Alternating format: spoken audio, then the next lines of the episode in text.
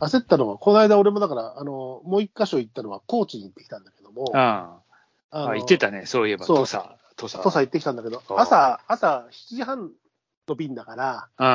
7時には、えー荷物預け終わってたいな。いや、えーそれはそうでしょ。で、6時半には着いていたいな。うん。えー6時半には着いていたいためには、5時半ちょっと過ぎぐらいに出れば、まあ、6時より前には出なきゃダメだから、5時40分ぐらいまで出たいな、うんみたいな感じで、でも5時40分だったら大丈夫でしょう、みたいな。えーでも朝だから、あの仕事だし、あの車で行っていいって言われてるし、あの時間、行きは大事だから、コース、首都高で行っちゃおうと思って行ったら、その時間でも結構首都高混んでてさ、あ、そあの結構詰まってて、俺、あの、洋画から行ったんだけど、う。うん。結構交通量、あのビタッと止まっちゃうことはないけど、交通量良くて、うん。結構到着時間がさ、あの、6時半になってたんだけど、6時40分とかになって、お大丈夫かな？みたいな気持ちになってきて、うん。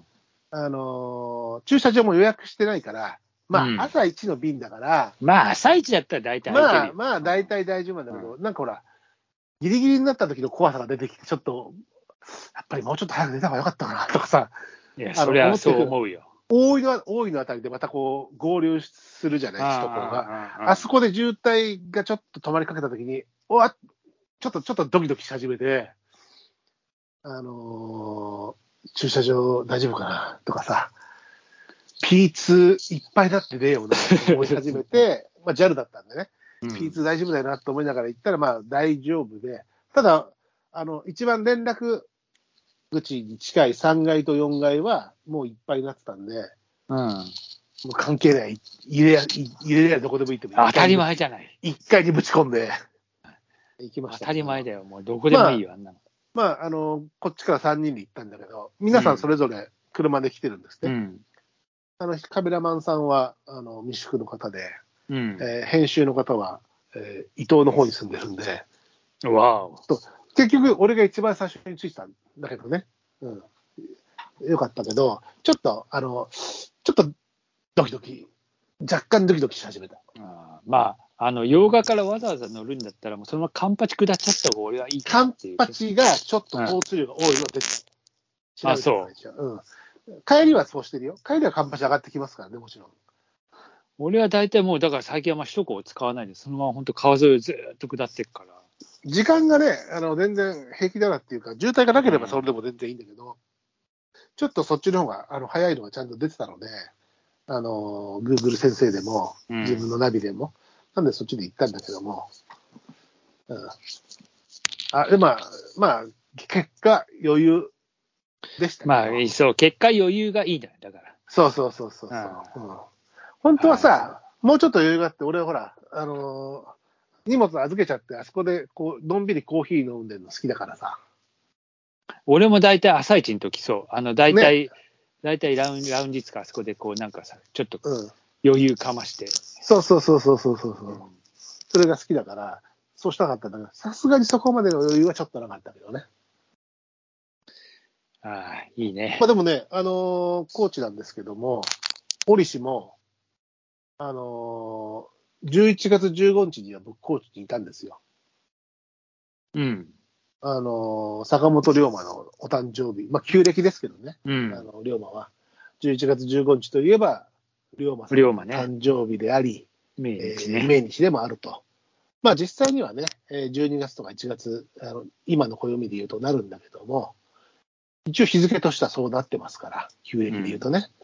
まあその時に、あのー土佐にいたというのは、ちょっとこう、やっぱりね、僕も白松さんも一応龍馬ファンではありますから、思う、そうね。思うところありまして、同じ格好してきた太平洋を一個見つめて。ああのーちゃんとこう右手をこう、そあの裾の高にこうちょっと突っ込んで、腹のところにね、桂浜ではそんなポーズもしてきましたよ。ああ、やっぱね。翌日、桂浜に行って、うん。あの16日に桂浜に行って、まあ、桂浜でもちょっと取材があったんで、うん。した上で、あの龍馬像とかもちろん行きましてね、あの観光観光客みたいなことしてきましたけど、いや、あそこ行ったらやらなきゃ。ねえ、うん。それはもう刀剣センターとか横にあってね。今さ、俺10年ぐらい前なんだけど、うん。前回が。なんか今、桂浜の前のあそこすごい綺麗になって、なんかミ、なんかミュージアムショップみたいなのが全部綺麗になっちゃってた。あ、そう刀。剣セーターなかったかな。あ、マジか。俺ももうでも何年行ってないんだよ。10年ぐらいは行ってないうん、俺も10年ぶりだけど、すごい綺麗な建物ばっかり、おしゃれな建物しかなかったよ。桂浜のあらそ駐車場のところ、うん。ミュージアムショップとかカフェとか、なんかもう、一台、こう、綺麗になってました。へえ。で、僕はまあ、桂浜水族館に行って、ちょっと取材があって、うで、まあ、龍馬さんのとこ行って、龍馬博物館行く時間はないので、あれでしたけど、まあ、龍馬像をね、ちゃんと見て、今一。度日本を選択するが中年みたいな。あれ？中年じゃない。いや、がつ、中がよ、みたいな言うじゃん。あ、ゼオってあんま言わないらしいですからね、わかんないけど。する中が、中が、みたいなこと言うじゃないですか、土佐弁。やるち、うんまあまあ、そうね。ただ、まあ、あのー私のね、あのー職種の取材なんで、えー例によって朝は基本早いんですけど、初日に関しては、うん。3時半起き、4時でみたいなね、ロケでしたけど、翌日に関しては、朝ゆっくりで、珍しくホテルの朝食を食べられるというタイムスケジュールだったんで、うんうん2日目に関しては。なので、まあ、夜はちょっとね、えー、土佐、銀醸酒飲み比べセットみたいなものもちょっと飲ませていただき、ね、あのーカツオのたたき食べた？カツオのたたきは、なんかね、その、ホテルの食事がお膳だったんですよ。膳、お膳。なん、で、えっと、まあ、ブリがちょ何切れかと、あの、たたきが何切れかっていうんで、いただきまして、え、そのな飲み比べセットもホテルだったの？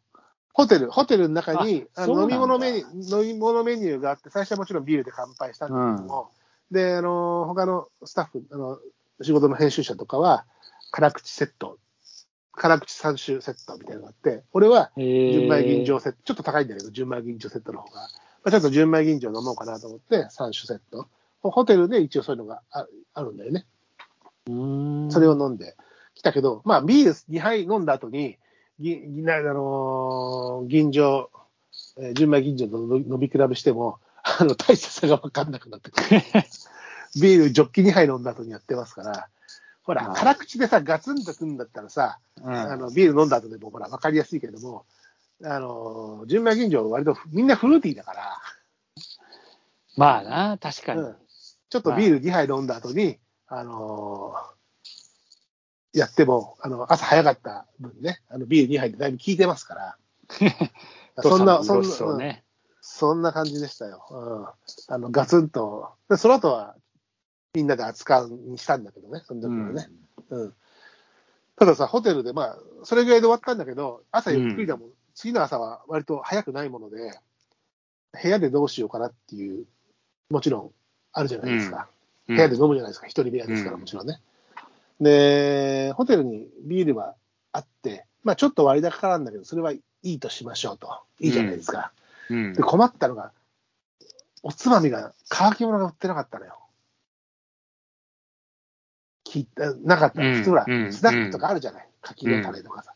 なくて、で、結構ね、ちょっとしたあの、岬、ぐるっと回った岬のところの先っぽの方なんで、うん。あの、コンビニないんだよ。歩いて行けるところに。車で10分ぐらい走るまあまあ、田舎だしな。そうそうそう。いや、市内とか泊まってればね、あのーい最初なんてね、市内のビジネスホテルだから、すぐう行ん。けるんだけども、2日目はそういったところだったんで、旅館だったんで、温泉旅館だったんで、なくて、やべえ、これちょっとお腹空いちゃうな、みたいな思ったんで、どうしようと思って、うんロビーに、なんか乾き物ないですかって聞いたら、うん。風呂入り行ったついでにね、ほんのちっちゃい、あのータバコ、タバコサイズよりちょっと一回りぐらい大きい、うん。ちょいつまみみたいなやつと、エイヒレと、うん。イカくんと何かみたいな、それぞれ300、300円ぐらいのが 3, うん。3種類、1袋ずつだけだったから、それ全部、それ全部、全部というか3個買って、別々の味のやつ買って、それでもう終了だったんだけど、それだけ買って、部屋戻って、まあ、ビールは自動販売機もあるんで買えるんだけど、あそれでちびちび。